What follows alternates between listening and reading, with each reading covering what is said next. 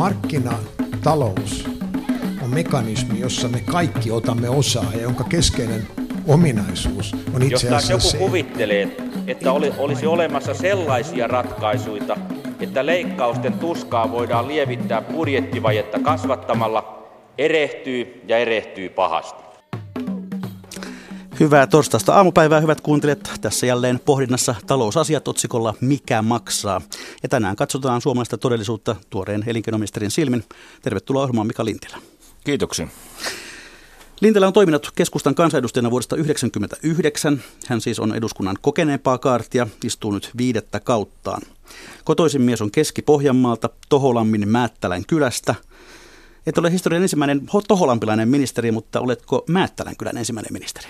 Kyllä Määttälän kyllä ensimmäinen ministeri olen, mutta Toholammilta edellinen ministeri löytyy 50-luvulta. Matti Sosi- Lepistö. Sosiaalidemokraatti Matti Lepistö, kyllä. Kyllä, kyllä. Eli, eli tässä suhteessa Toholammin toinen ministeri nyt sitten. Kyllä. No, näitä ministeriposteja jaettaessa usein pohditaan sukupuolijakaumaa ja, ja myöskin maantieteellistä kattavuutta. Onko sillä oikeasti merkitystä, mistä päin ministeri tulee, jos asiansa osaa? No ei se, ei se varmaan niin se merkittävin asia on, mutta sanotaan siinä vaiheessa, kun hallitus luodaan ja tehdään uusi ministeriryhmä, niin kyllä siinä tietysti yhtenä elementtinä katsotaan se, että on sukupuolijako sopiva, alueellisuutta jonkin verran, mutta määrittelevä on tietysti se, että niin millä substanssilla mennään ja, ja tuota niin, siinä vaiheessa, kun hallituksen tulee sitten sisälle muutoksia, kauden aikana, niin kuin esimerkiksi tässä minun tapauksessa, niin siinä ei omasta mielestäni niin paljon katsota esimerkiksi alueellisuutta, vaan silloin katsotaan, että kuka pystyy hypätä niin kuin liikkuvaa junaan parhaiten. Aivan.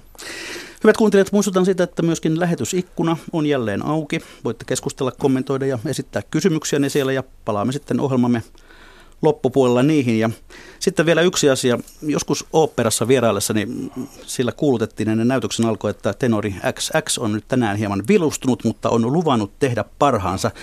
Tämä sama pätee tänään myös toimittaja Rantala, joten suokaa anteeksi, jos korkea C ei tänään soi aivan puhtaana, mutta koitetaan selvitä. Niin, Mika Lintilä olisi nyt toiminut elinkeinoministerinä kaksi kuukautta. Takana on pitkä rupeama kansanedustajana, tuo 18 vuotta. Oliko tämä ministerin jonkinlainen unelmien täyttymys? En mä tiedä, tois, toisaalta se, että kun on pitkä ollut eduskunnassa, niin oli hyvin realistinen kuva siitä, mitä ministerin työ on. Eli ettei sitä nyt voi sanoa ihan unelmien täyttymykseksi, mutta ö, aika harvassa on ne kansanedustajat, jotka eivät jossain vaiheessa eduskuntauraa niin tavoittelisi ministeritehtäviä. Ja sillä tavalla, koska aikaisempia valtioneuvoston jäsenyksiä ei ollut, niin totta kai se oli ihan mieluisa, mieluisa tilanne sitten ja mielenkiintoinen ministeriö, erittäin iso, iso salkku ja, ja olen kyllä kokenut erittäin mielenkiintoiseksi tehtävä. No, olet luettunut itse asiassa ennen tätä ministeripestiä jonkinlaiseksi keskustan joukkueen perustyöntekijäksi. Mikä he sellainen perustyöntekijä on? No eduskuntatyössään oikeastaan jokaisen tulisi keskittyä tiettyyn sektoriin, johon paneutuu tarkemmin ja syvällisemmin. Edustajien tulee tietää oikeastaan kaikista asioista jotakin, sellainen yleistietämystaso, mutta se, että niin vastuulle eduskuntaryhmässä kautta puolueessa ottaa tiettyjä sektoreita, minulla se on ollut talous, talouspolitiikka kautta verotus, ja pyrkinyt siellä tekemään sitten sen oman, oman ruutunsa mahdollisimman hyvin sillä tavalla, että niin, niin puolueessa kuin eduskuntaryhmässä on voitu olla luottavaisia siitä, että tämä ruutu tulee hoidettu. No sanoit tuossa, että pitkäaikainen kansanedustaja hänellä on jo aika selkeä käsitys siitä, mitä ministerin työ on, mutta mitä sanot, mitä nämä ensimmäiset viikot ja kuukaudet ovat sinulle opettaneet? Sen, että ihminen pärjää yllättävän vähillä unilla se on ollut oikeastaan sellainen yksi, yksi havainto, mikä on tullut. Ja tuota, ehkä myös se vanha yhteiskuntaopin kirjan, että ministeri on päällikkövirasto, jota johtaa ministeri. Eli, eli se, että jatkuvaa, hyvin pragmaattista, nopeatakin päätöksentekoa. No seuraavaksi voisi esittää tämmöisen ihan klassisen tyhmän kysymyksen. Mitä elinkeinoministeri tekee? Mitkä ovat hänen tärkeimmät tehtävänsä? Mä oon itse sanonut, että mulla on mulle kuuluu kaikki asiat taivaan ja maan väliltä, koska minulle kuuluu avaruusteknologia ja kaivostoiminta. Meillä tietysti isoja sektoreita tai osioita, joita oman ministeriön kuuluu, on energiapolitiikka, yrittäjyys, aluekehittäminen. Tässä oikeastaan no, Team Finland, eli erittäin mielenkiintoinen kokonaisuus ja hyvin laaja. No edeltäjäsi oli, oli Olli Rehn, joka siirtyi Suomen Pankkiin. Miten reeniläinen elinkeinopolitiikka ja lintiläinen elinkeinopolitiikka eroavat toisistaan vai eroavatko ne toisistaan? No ei, ei siinä varmasti iso, isoja eroja ole, että ihan, ihan samoilla perusnuoteilla mennään ja se, että ministeriö on tietysti paikka, siellä ihmiset tekee, virkamiehet tekee hyvin hyvällä, hyvällä asenteella töitä ministeriön eteen ja pyyteetöntä työtä. Ja minun on tehnyt kyllä vaikutuksen se, että kuinka ammattitaitosta ja, ja pyyteetöntä se työ on ja sitä tehdään nimenomaan ministeriön parhaaksi. Virkamiehet eivät olekaan tyhmiä ja laiskoja. Ei, ei, päinvastoin. Terveisiä kotiin rouvalle. Olet monen otteeseen näissä ministerikauden alkuvaiheen haastattelussa sanonut, että haluat palauttaa yritysten halun investoida. Mitä mm. uusia keinoja sinulla on asian auttamiseksi? Tällä hetkellä, kun kiertää, eilen olin, viimeksi olin Turussa, Turussa niin yksi sellainen, johon koko ajan törmää, on se, että yritykset on selkeästi ruvennut luottaa tulevaisuuden näkymiin enemmän. Ja he kyselee vielä oikeastaan tarkempaa tietoa, mille tilanteet näyttää minun näkövinkkelistä, miten itse koen tilannetta. Ja et kyllä tässä sellaista jonkunnäköistä uskon vahvistusta, sitä, sitä tulee, tulee antaa. Mutta sitten oikeastaan ministeriön näkövinkkelistä se, että pyritään luomaan sellainen kokonais paketti rahoituksellisesti, että yritykselle on taloudellisesti mahdollista investoida siinä määrin, mitä valtio voi olla mukana, niin pyritään sitten avustamaan. Kun sulle kuuluu kaikki taivaan ja maan väliltä ja, ja tehtävä on uskon vahvistaminen, niin kuulostaa aika papilliselta hommalta. No tämmöistähän tämä välillä on ja vatta pitää olla tietysti niin kuin papilla, koska kahvia menee paljon. No eilen EK esitti tällaisen väitteen, että, että lähes kolmen miljardin euron investoinnit ja 14 000 työpaikkaa ovat jäissä hitaan kaavoituksen ja siihen liittyvien raskaiden lupamenettelyjen ja hidastavan valitusmenettelyn takia. Mitä tähän kommentoit? Ja en tiedä, mistä he on luvut saanut. Äkkiseltä luvut tuntuu aika isoille. Aika isoille. Tiedän, että näistä valitusmenettelyistä on, on ongelmia ja niitä tulisi syytä, syytä nopeuttaa niiden käsittelyä nimenomaan tapauksessa, jossa katsotaan, että niillä on suurempaa yhteiskunnallista merkitystä. Näitä tulisi nopeuttaa. Se, että tulisi jonkunnäköinen valitusmaksu, niin siihen en, en usko, koska se on näitä perustuslaillisia oikeuksia, että ihmisellä on oikeus valittaa missään nimessä en hyväksy tällaista NS-ammattivalittajakuntaa. Eli meillä on valitettavasti henkilöitä, jotka tekee valituksen asiasta kuin asiasta. Ja no, tietysti näissä tapauksissa pitäisi pyrkiä sitten tällaisen nopeampaan käsittelyyn. No onko tässä käynyt niin, että nämä hallituksen norminpurkutalkoot ovat jääneet puheeksi?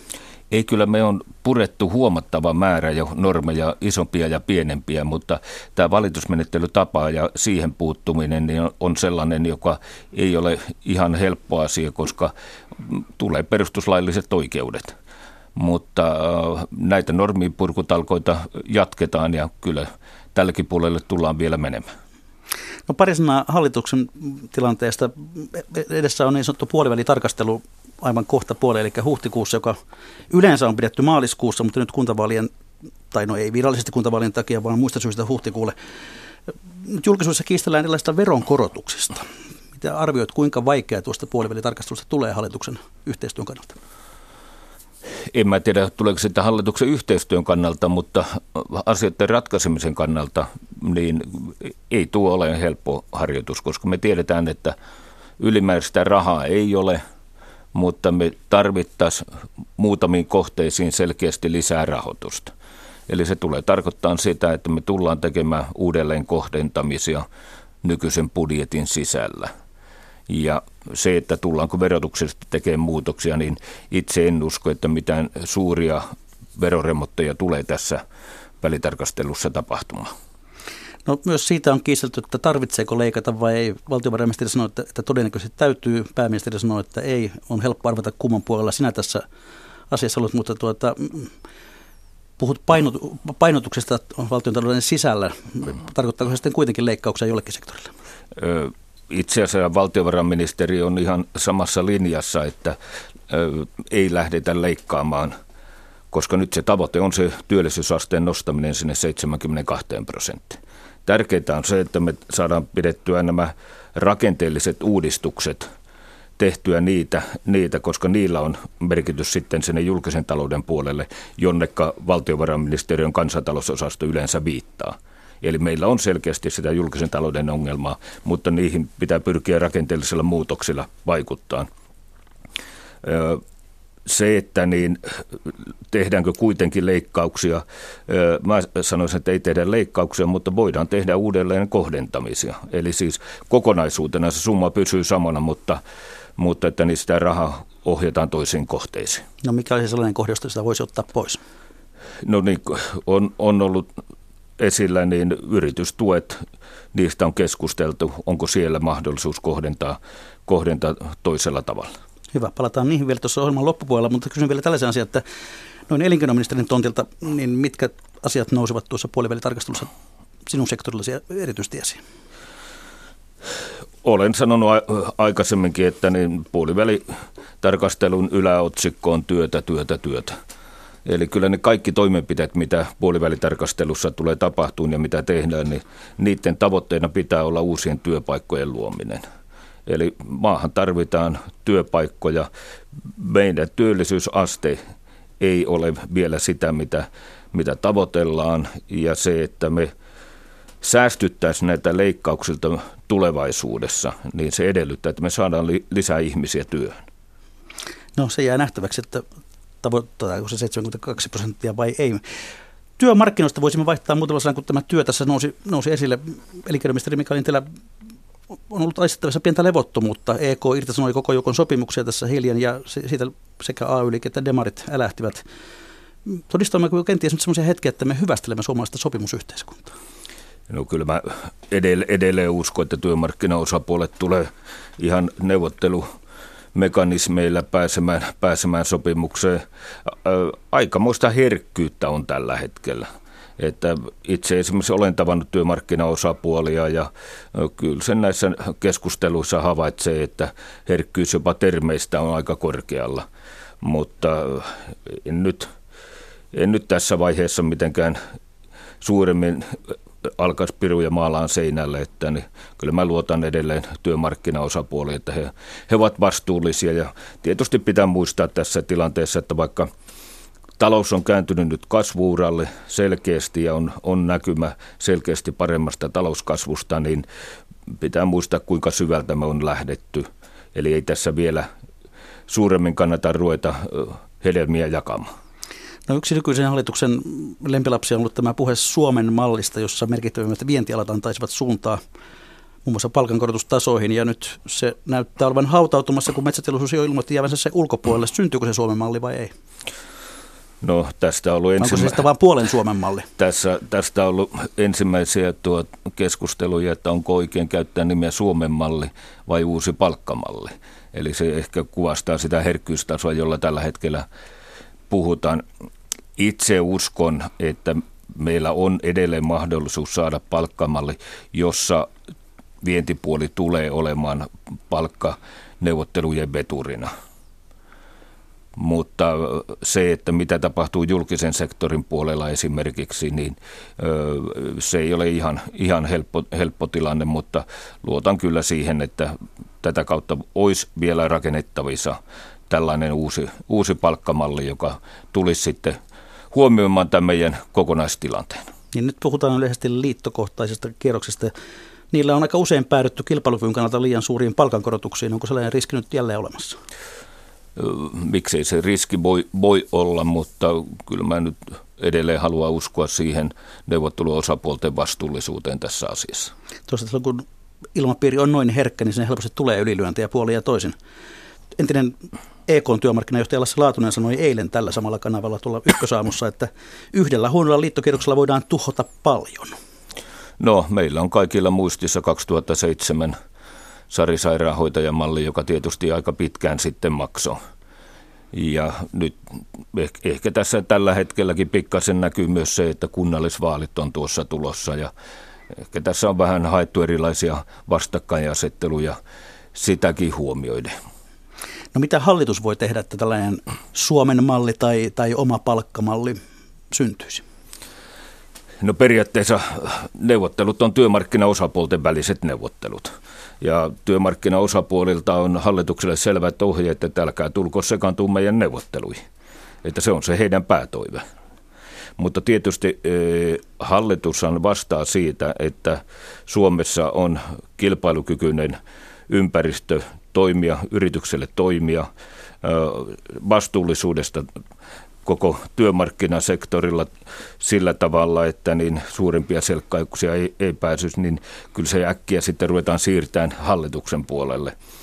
Eli tietysti ne tavat ja ne keinot, joita hallituksella on olemassa, niin hallitus, hallitus voi ni, niitä sitten käyttää, mutta niin kuin pääministeri sanoi, niin tässä varmaan mennään tammikuulle ennen kuin voidaan ruveta katsoa, että mitä työmarkkinoilla on sellaisia ratkaisuja tullut, että tuleeko hallituksen jotenkin reagoida. Vieläkö on veronkevennysvaraa? Tällä hetkellä ei ole ja jos ja toivottavasti kun me saataisiin veronkevennysvaraa, niin kyllä se, se pitää silloin osoittaa työverotuksen keventämiseen. No tuossa kikyneuvottelujen aikaan kävi ilmeiseksi, että edeltäjällä oli, oli Reinillä oli ilmeisesti aika merkittävä rooli kulisseissa, kun tuo sopimus saatiin aikaan. Mika Lintilä, minkälaiset suhteet sinulla on työmarkkinajärjestöihin? Minulla on erittäin hyvät suhteet molemmille puolille, niin, niin työntekijä- kuin työnantajapuolelle. Ja itse asiassa tapaan aika vakituisesti molempia puolia.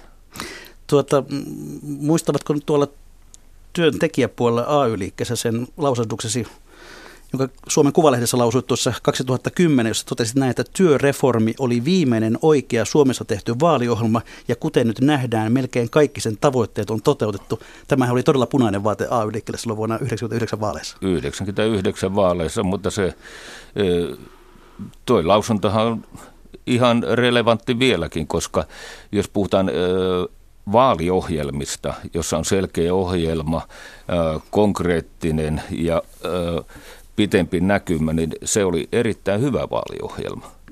Ja niin kuin on, on nämä sanonut, niin noihan on suunnilleen kaikki laitettu täytäntöön, mitä siinä työreformissa silloin oli 99. Silloin se tuntuu radikaalille. Mutta nyt jälkeenpäin katsottuna, niin että niin ennemminkin ihmettelen, että miksei noita laitettu aikaisemmin täytäntöön. No onko nyt Lintilän uuden työreformin paikka? Ei, en mä usko, että mitään sen puolen isompaa – isompaa työreformia ei ainakaan hallituksella tällä hetkellä valmiina ole mitään sapluunaa, mutta tietysti hallituksella on aina mahdollisuus katsoa se, että ne onko lainsäädännöllisesti syytä joihinkin seikkoihin puuttua. Hyvät kuuntelijat, kuuntelette siis, o- anteeksi, nyt, se korkea se tuli sieltä. Niin, kuuntelette siis ohjelmaa Mikä maksaa. Vieraana elinkeinoministeri Mika Lintilä. Mennään sitten tämmöiseen yleisempiin talousnäkemiin. Silloin kun aloitit ministerinä sanoit, että uskot optimistisempaan tulevaisuuteen, tulevaisuuteen kuin perinteiset talousennusteet. Mihin tämä optimismi perustuu? No silloin, silloin kun annoin tämän lausunnon, niin se oli päivä. Ja siinä vaiheessa mulla oli poikkeuksellinen tilanne, että mä olin pari kuukautta saanut peri, perehtyä oikeastaan tulevaan tehtävään. Ja siinä aikana tapasin huomattavan määrän investoijia, yritysten edustajia, yksityisiä ihmisiä, et cetera. Ja se, että se vahva henki, joka sieltä tuli, että ihmisten ja yritysten luottamus oli kääntynyt selkeästi ylöspäin. Yritykset ilmoitti, että he tulee investoimaan tulevana vuotena ja he näkee näkymät hyvänä. Eli se perustui hirvittävän paljon ihan näppituntumaan tämmöisestä yleisestä luottamuksen noususta. Ja se, että sanoin sen, että haluan uskoa parempaan nousuun, mitä VM ennustaa. VMn kansantalousosasto tekee omat laskelmat luvuista, luvustansa ja mä olisin pitänyt sitä aika outona, että jos uusi elinkeinoministeri olisi ilmoittanut, että hän on valmis tyytymään näihin VMn kansantalousosaston lukuihin ja en, en usko siihen, että mitä olen saanut kuulla, että niin tullaan investoimaan enemmän, mitä luvut tällä hetkellä näyttää. Se jotenkin kuitenkin herätti sen kysymyksen, että onko sinulla parempaa tietoa kuin näillä ammattiekonomisteilla asiasta? No, en mä tiedä, onko mulla parempaa tietoa, mutta näppituntuma oli parempi sillä hetkellä, mitä VMn kansantalousosaston tietokoneohjelmien kylmät luvut. Koska joshan mä olisin lähtenyt siihen, että mä olisin ottanut annettuna VMn nämä luvut, niin nehän oli suunnilleen luokka, että mitäs tässä yrittää, ettei tästä mitään tule kuitenkaan. Nyt viimeisimpänä ennusteena on tullut osuuspankki konserniennuste, joka lupaa tälle vuodelle 1,8 ja ensi vuodelle 2 prosenttia nousua. Ne rupeaa olen sitä näkymää, jota itse edustan ja johon itse haluan uskoa. Eli selkeästi korkeimmat mitä VM-ennusteet.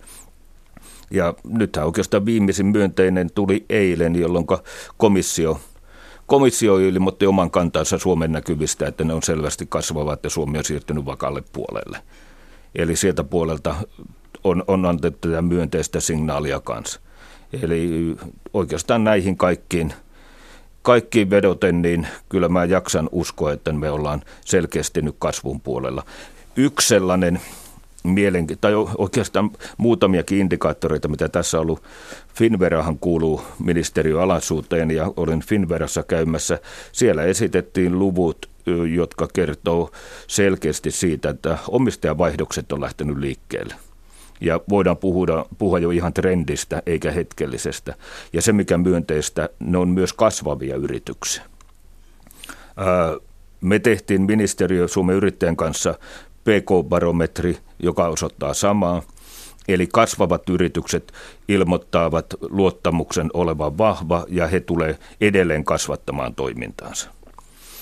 Ja itse asiassa eilen, eilen kun olin Turussa niin, ja olin siellä Sandvikilla katsomassa, miten tehdään isoja kaivoskoneita, niin myös mielestäni siellä tuli ihan tämmöinen maailmantaloudellinenkin myönteinen tilanne. Heidän myynti on selkeässä kasvussa – ja siellä yhtenä isona tekijänä on se, että maailmalla koneita tarvitaan verrattuna kahden vuoden takaisin aikaan. Eli se kertoo sitä, että raaka-aineita tällä hetkellä ö, kaivetaan, kaivetaan, tuotantoa lisätään ja se tietää maailmantalouden kasvua. Eli kyllä mulla tällä hetkellä on verrattain myönteinen näkymä tähän tilanteeseen. Kun me olemme näin viennistä riippuvainen kansakunta, niin onko sillä itse asiassa kovin paljon edes väliä, minkälaista talouspolitiikkaa tällä hallitus harjoittaa? On, on. Kyllä se on, koska meidän pitää luoda niitä ö, olosuhteita, olosuhteita, joissa yritykset täällä tulee toimiin ja se, että me ollaan mielenkiintoinen maa yritykselle toimia. Tällä hetkellä yrityksen toiminta on hyvin helppo siirtää toiseen maahan. Eli kyllä meidän pitää pitää toimintaedellytyksistä huolta se, että niin jotenkin minusta rupeaa tuntua, että onko väärä termi jo nykyisin, että käydään vientikauppaa, että nykyään on niin globaaleja, että ennemmin käyttäisi oikeastaan termiä, että käymme kansainvälistä kauppaa. Aivan. No vuorineuvos Tauno Matomäki tuli menneenä vuosikymmenen tunnetuksi lausahduksesta, että Suomen ei kannata juuri hevosta pienempää tavaraa vientiin tarjota. Me olemme tyypillisesti olleet tällaisten niin sanottujen investointitavaroiden viejiä. No tuossa vuodenvaihteessa TV1 itse asiassa kuultuna ohjelmassa Matomäkikin oli tullut sillä tavalla uusiin aatoksiin, että painotti sitä, että teollisuuden rakennetta olisi vietävä kohti kulutustavaramarkkinoita, koska niiden kysyntä on suhdanteista vapaampaa kuin näiden investointihyödykkeiden. Pitäisikö Suomen oikeasti tehdä sellainen iso muutos teollisessa rakenteessa? No näin hevosmiehenä, niin kyllä aina kannustaa hevoskauppaan totta kai, mutta tuota... Se ei pelasta kansantaloutta. Se ei ehkä ihan kansantalousta pelasta, mutta tuota, Kyllä meidän pitää meidän teollista rakennetta kaikkinensa arvioida ja, ja tietysti meillä on ollut vähän se tilanne, että meillä ei ole varsinaista strategiaa perinteelliselle teollisuudelle. Meillä on aika moninaisia strategioita Suomessa tehty, mutta perinteelliselle teollisuudelle meillä ei ole.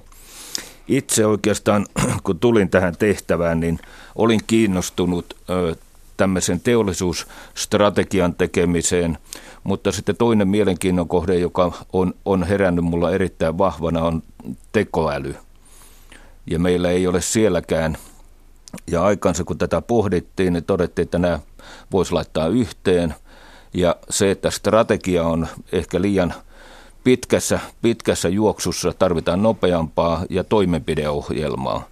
Ja sen vuoksi on nyt keräämässä ryhmää tekemään tällaista ministeriön teollista toimenpideohjelmaa, miten tekoäly tulee vaikuttaa robotisaatio, mikä meidän teollisuuden linjaukset tulee olemaan.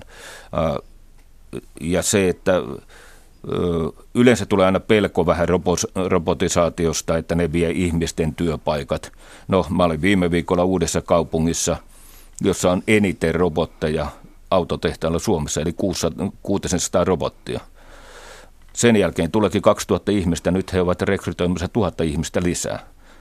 Eli ei tässä kyse ole siitä, että ihmisten työpaikat lähtisivät pois. Ja se, että mä olen täysin vakuuttanut, että tämä tekoäly, keinoäly tulee hyvin nopeasti. Se tulee vaikuttaa erittäin merkittävästi myös teollisuuspuoleen. Ja sen takia halusin, että tällainen toimenpideohjelma sinne tullaan tekemään. Ja siinä on tietysti hyvä arvioida myös siitä, että mitkä on niitä Suomen vahvuusalueita sitten teollisella puolella. Hyvä. Tämä on kiinnostava asia, jota varmaan jäämme mielenkiinnolla seuraamaan. Sitten voisimme puhua hieman käytännön elinkeinopolitiikasta ja mm, aloittaa ehkä Terrafamesta tästä kaivosyhtiöstä, joka joskus tunnettiin myöskin talvivaarana. Kaivostoiminta on ollut käynnissä kahdeksisen vuotta. Voittoa ei ole tehty kertaakaan – toiminta ollut tappiollista niin rahassa kuin ympäristöarvoissakin. Takana on saneerausta ja konkurssia. Lopulta koko toiminta on ollut nyt valtion sylissä. Ennen kuin menemme ihan tämän päivän tilanteeseen, niin kuinka paljon valtion rahaa tämä seikkailu on tähän mennessä sinun arvioisi mukaan vienyt, Mika Lintilä? Siis Terrafame osalta se on 381 miljoonaa.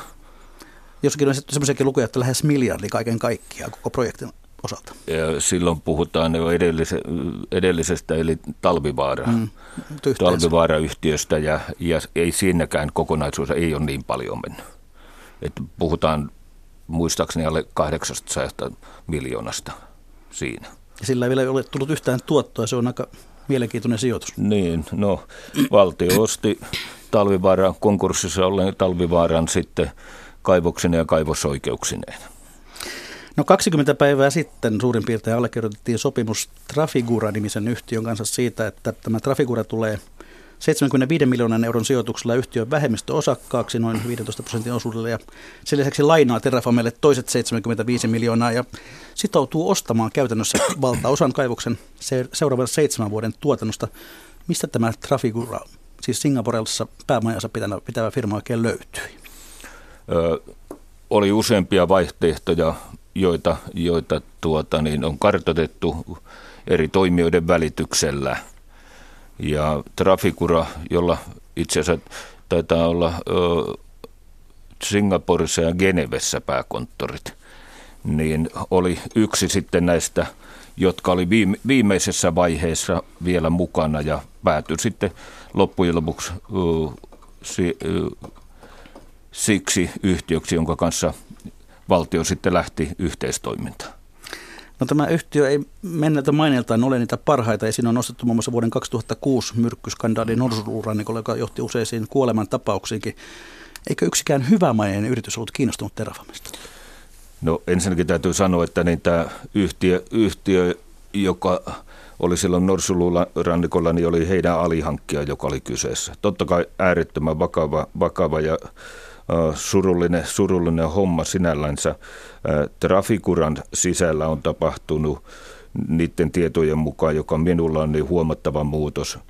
Esimerkiksi toimitusjohtaja Veerin kanssa keskustella että tuli selkeästi, että heidän toimintatapa on ihan totaalisesti muuttunut. He nykyisin huomattavasti panevat arvoa sille, että ne toiminta on kestävää, eettisesti hyväksyttävää ja niin edelleen. Sitten, sitten pitää myös muistaa se asia, että Trafikura on iso kansainvälinen yhtiö. Sen liikevaihto on noin 100 miljardia.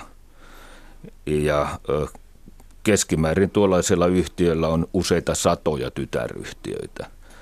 Niin aina voi löytyä jostain jotain. Ja voi sanoa, että nämä muut yhtiöt, niin aika lailla tyyliltään samantyylisiä yhtiöitä, toimijoita oli myös nämä muut. Niin, onko se niin, että alalla ei ole hyvämaineisia yhtiöitä lainkaan? No ehkä siellä on jotain vanhoja, vanhoja huonoja kaikuja, kaikuja ollut, mutta sitten sit on myös se asia, että niin syytä muistaa, että Trafikurahan ei tule Sotkamoon operatiiviseksi toimijaksi, vaan Terrafame on se, joka on sitä kaivostoimintaa harrastamassa tai harjoittamassa. Eli sillä tavalla, ja oikein tuohon sopimukseen on kirjattu myös se, että ne toiminta tulee olla kaikki nämä tarkastelut kestävää. Varmistatteko jotenkin se, että ei Trafikuralla ole muita luurankoja kaapissa? Siis niillä tietoja, joita meillä on, tietenkään ei voi käydä kaikkia satoja tytäryhtiöitä läpi, mutta se linja, mitä tuli esille, niin ei ole. No käsi sydämelle, oliko edes mitään muuta vaihtoehtoa kuin Trafikuran loppujen lopuksi? Oli. Oli olemassa. Mutta hävisivät sitten. Hävisivät no, sitten, joo. No tätä sopimusta hehkutettiin silloin, että näillä kaksi kertaa 75 miljoonaa, mutta eikö se ole itse asiassa aika pikkuraha, jos verrataan esimerkiksi Trafikuren liikevaihto, se on se 100 miljardia, se on, tämä on pikkuraha heille. Meillä oli toinen vaihtoehto, jota on pidetty esillä, on se, että kaivos olisi ajettu alas. Sen kustannukseksi oli arvioitu 300-500 miljoonaa. Siinä olisi menetetty se raha, me olisi menetetty ne työpaikat, joita arvioitetaan noin 4300 työpaikkaa, vientitulot, niin kyllä tämä kuitenkin aika hyvä vaihtoehto siihen näkymään oli. Ja sitten se, mikä pitää muistaa, joka oli minulle erittäin myönteinen asia ja jota pidin tärkeänä, että loppuvaiheessa Sampo tuli mukaan vielä tähän rahoitusjärjestelyyn.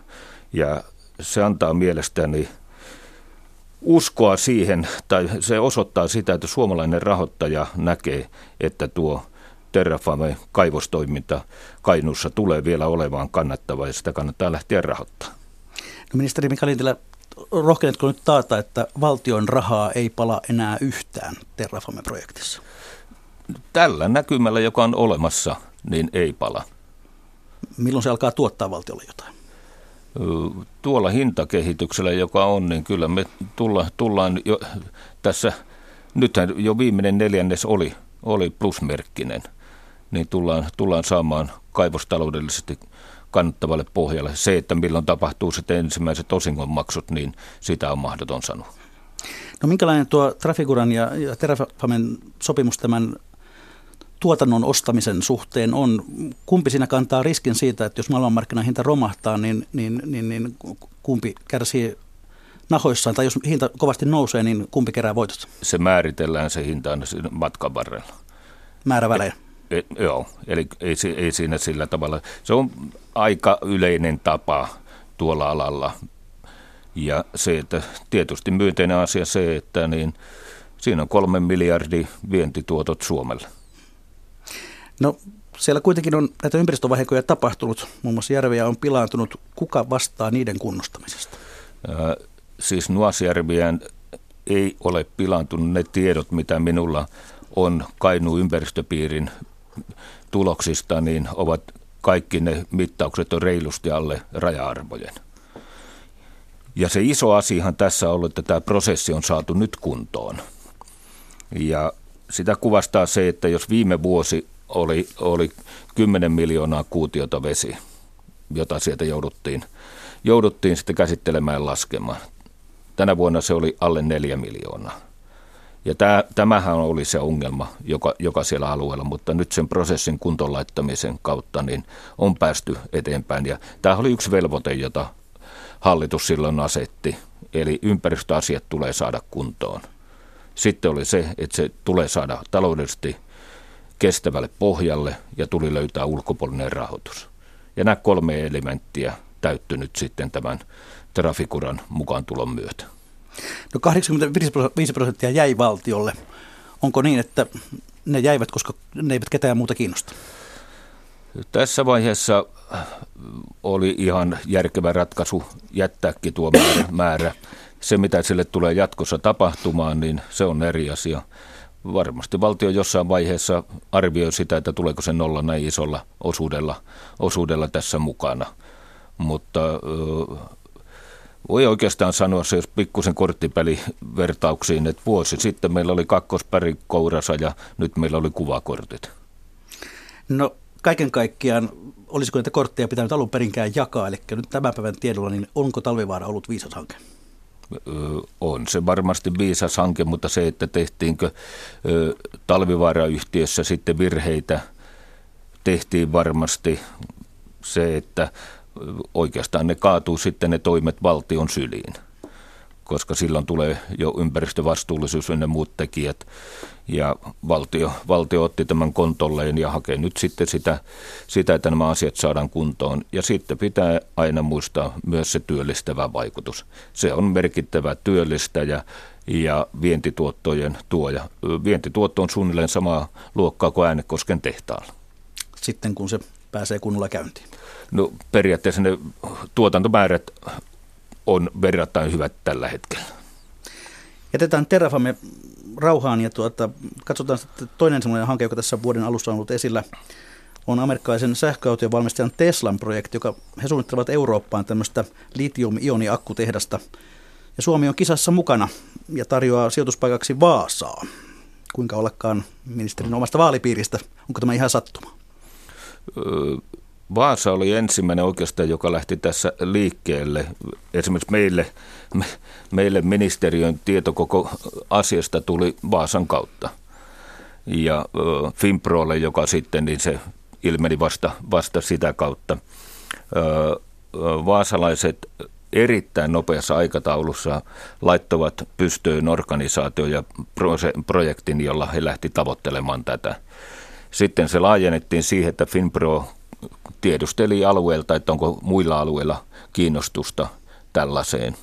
Ja oikeastaan nämä sitten arvioitiin ja niiden, niiden pohjalta sitten lähdettiin tekemään tätä hanketta. Tähän on ihan puhtaasti kansallinen hanke, tai puhtaasti ja puhtaasti siis kansallinen hanke. Ja mun mielestä se oli aika hauska, että niin rupesi tulemaan sitten aika monia paikkoja, jotka ilmoitti, että meillä olisi valmiudet ja siellä oli muun muassa argumentteina, että meidän läpi menee kaksi moottoritietä. Kun me tapellaan kuitenkin kisassa, jossa on Saksa Münchenin kanssa, Hollanti Rotterdamin kanssa, Portugali Lissabonin kanssa, kaikilla on erittäin isot omat vahvuutensa tähän tilanteeseen, niin kyllä me, me tavoitellaan niin kuin Suomeen – mutta syytä olla tietyllä tavalla joku kärki siinä, että itse en uskonut siihen ja jota sparrasin sitten itseäni muutamilla yritysjohtajilla siihen, että me olisi ilmoitettu, että Suomi haluaa ja meillä on vaihtoehtona nämä paikat vaan että jos otetaan suoraan, jos olisi erityylinen projekti ollut menossa, niin olisi voinut ehkä tarjotakin useampia kohteita, mutta tässä tilanteessa tällä yhden kärjen taktiikalla kannattaa lähteä. Ja sen taakse rakentaa sitten tämä kokonais, kokonaispaketti. Tässä nyt vain mun mielestä mopo on lähtenyt aika pahasti keuliin. Öö, niin kuin jossain taisin sanoakin, että tässä ollaan jo karhun lihoja jakamassa, kun joku on vasta äänen kuullut karhusta. Eli Tesla on ilmoittanut, että he tulee Euroopasta hakeen jossain vaiheessa. Meillä ei ole mitään tietoa heidän aikataulusta. Se vaikutti alkuun, että se olisi ollut huomattavasti nopeampi. Nyt se on ollut oikeastaan aika totaalista radiohiljaisuutta. Ministeri Berner tapasi Norjassa Teslan pohjoismaiden johtoa pari viikkoa sitten, ja he ei ollut indikoinut oikeastaan millään tavalla tästä tehtaan perustamisesta. He olivat kiinnostuneita auttaa Suomea äh, sähköauto infran rakentamisessa ja he on tulossa tänne ja arvio, arvioidaan sitä. Meidän pitää muistaa nyt, että meillä on noin 700 sähköautoa. Norjassa on 80 000. Ehkä siinäkin vähän, että kum, kum, kumpi on sitten Teslalle mielenkiintoisempi. Niin miksi he tulisivat tällaiseen maahan, jossa sähköautoja on aika vähän? No se on tietysti yksi hyvä kysymys, mutta se, että me ollaan toisaalta oman energiastrategiamme kirjattu, että Suomessa on 2032 500 000 sähköautoa. Eli kyllä me, meidän pitää lähteä liikkeelle jo tällä puolella. Erittäin kovaa. Mutta se, että tämä on hyvä, että me ollaan tässä mukana, koska meille esimerkiksi se olisi suuri voitto, jos me päästäisiin Teslan niin sanotulle shortlistalle, eli johon tulisi nämä parhaat mahdolliset kohteet, koska Tesla ei ole ainoa, joka tällaista hanketta suunnittelee. No millä, millä Suomi heitä houkuttelee? Verohelpotuksilla vai, vai miksi he valitsisivat ei. juuri Suomen ja Vaasan? Me ei erillisiä verohelpotuksia tulla, tulla antaa, eikä oikeastaan voidakaan antaa. On tiedossa se, että Nevadassa, jossa heillä on Amerikassa vastaava tehdas, niin heidät on vapautettu verosta ja koko luokka oli muistaakseni jotain sadan miljoonan luokkaa, mutta meillä vastaava etu tulee oikeastaan tuetusta sähköenergiasta. Eli se, se on yksi sellainen, joka, joka olisi mahdollinen. Vaasa alueella on erittäin voimakas energiaklusteri, ihan kansainvälisesti vertailtuna. Sillä on erittäin iso merkitys. Akkuteknologia, Kokkolassa on akkuteknologiatutkimusta. Ja sitten yksi, yksi erittäin mielenkiintoinen asia on se, että niin, Kaustisella on avautumassa liittiumkaivos. Ja se on Euroopan suurimpia liittiumkaivoksia, jos muut liittiumkaivokset tulee Venezuelasta ja Nigeriasta, niin aika paljon turvallisempi olisi rakentaa tämän kaivoksen varaan sitten, sitten sitä raaka-ainetarvetta.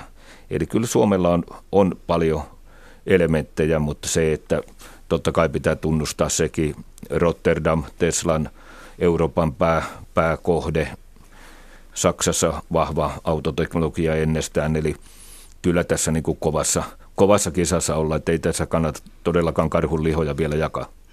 Niin, siis Kokkola kan, Kaustinen ei enää puuttunut kuin Kälviä ja Kannus.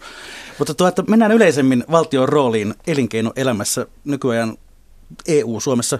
Miten näet, mikä on valtion tehtävä elinkeinoelämässä nykyään? Tuossa äsken puhuttiin jo siitä, että esimerkiksi Teslalle ei annettaisi verohelpotuksia. Mitä valtio voi tehdä elinkeinoelämän olosuhteiden parantamiseksi ja mitä sen pitäisi tehdä?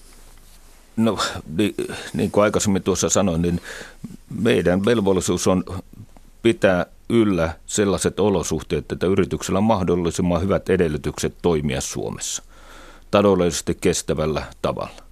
Se on niin kuin se hallituksen peruslähtökohta. Siinä on monia asioita, joita hallitus voi tehdä.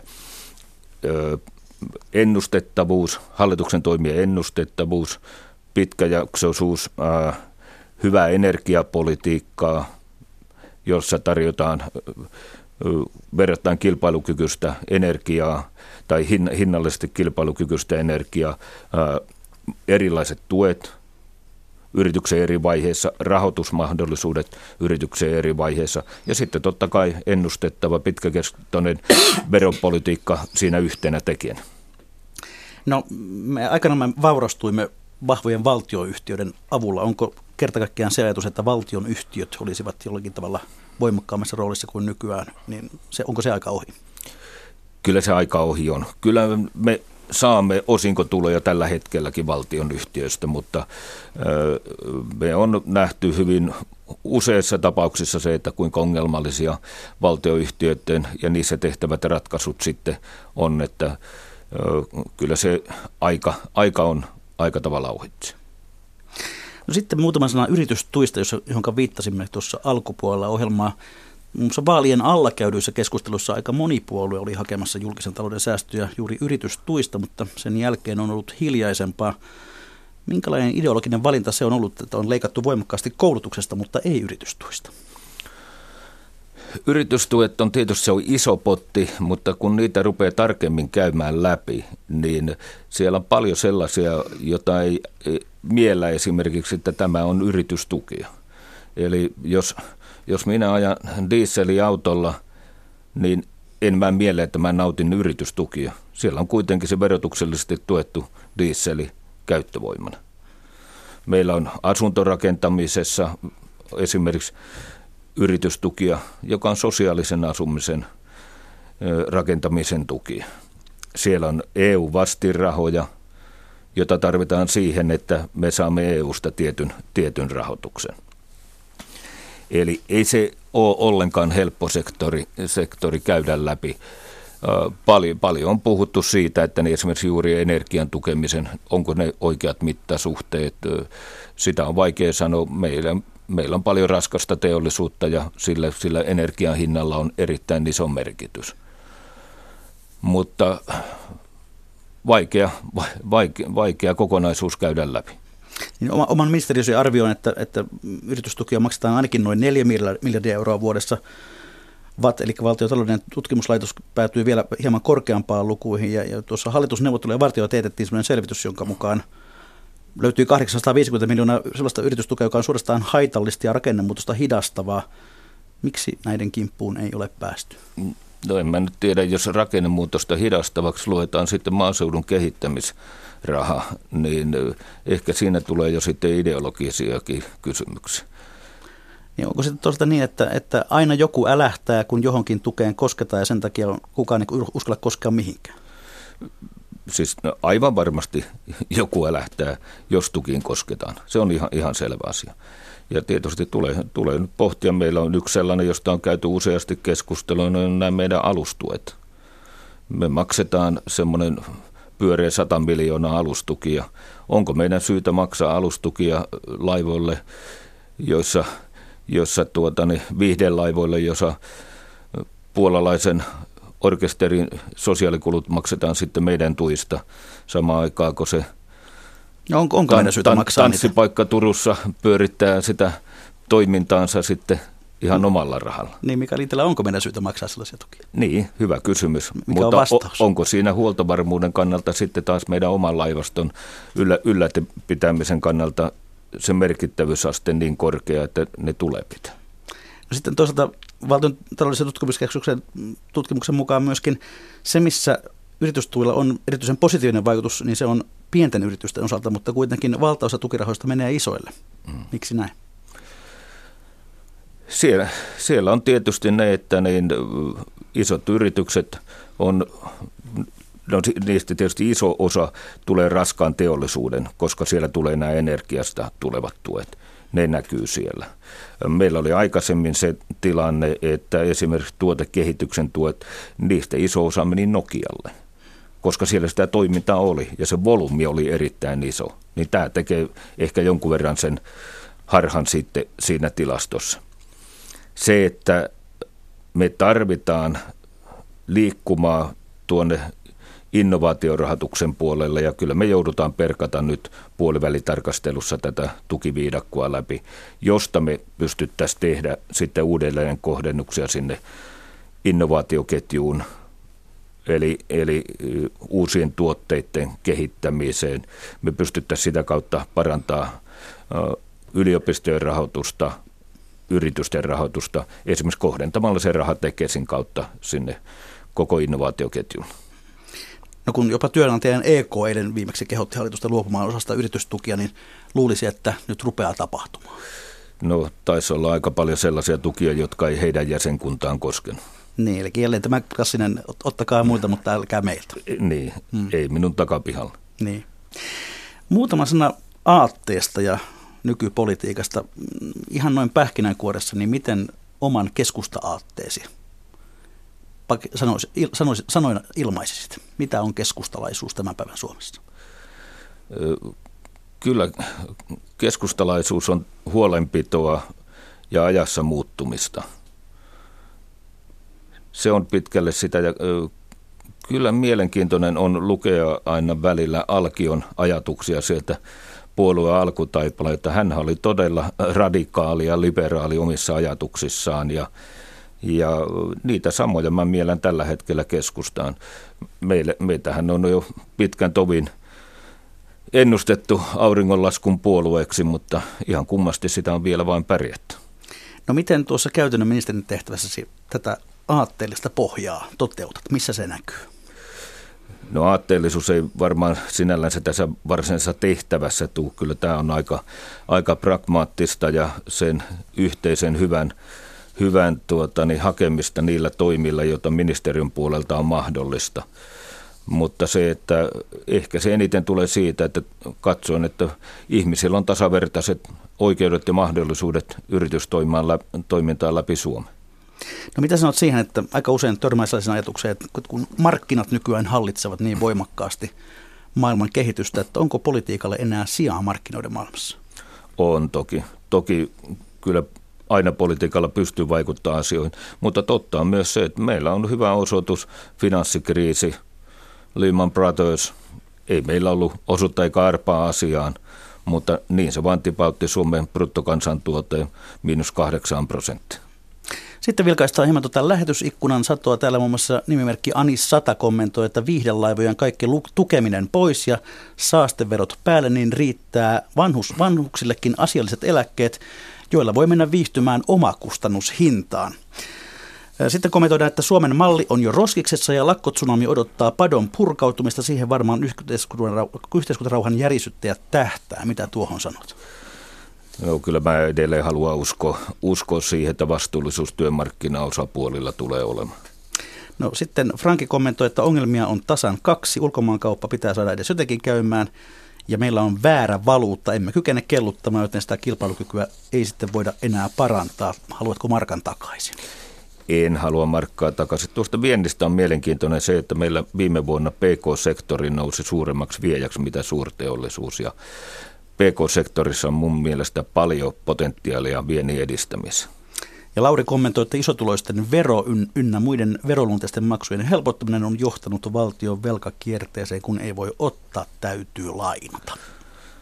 No mä en tiedä, meillä on solidaarisuusvero olemassa, eli isotuloisia verotetaan, verotetaan, taitaa olla siitä kansanedustajan palkasta alkaen niin kovemmilla prosenteilla, ja oma veroprosenttini taitaa pyöriä siellä 40 kahden, kolmen paikkeilla, että kyllä siinäkin aika paljon.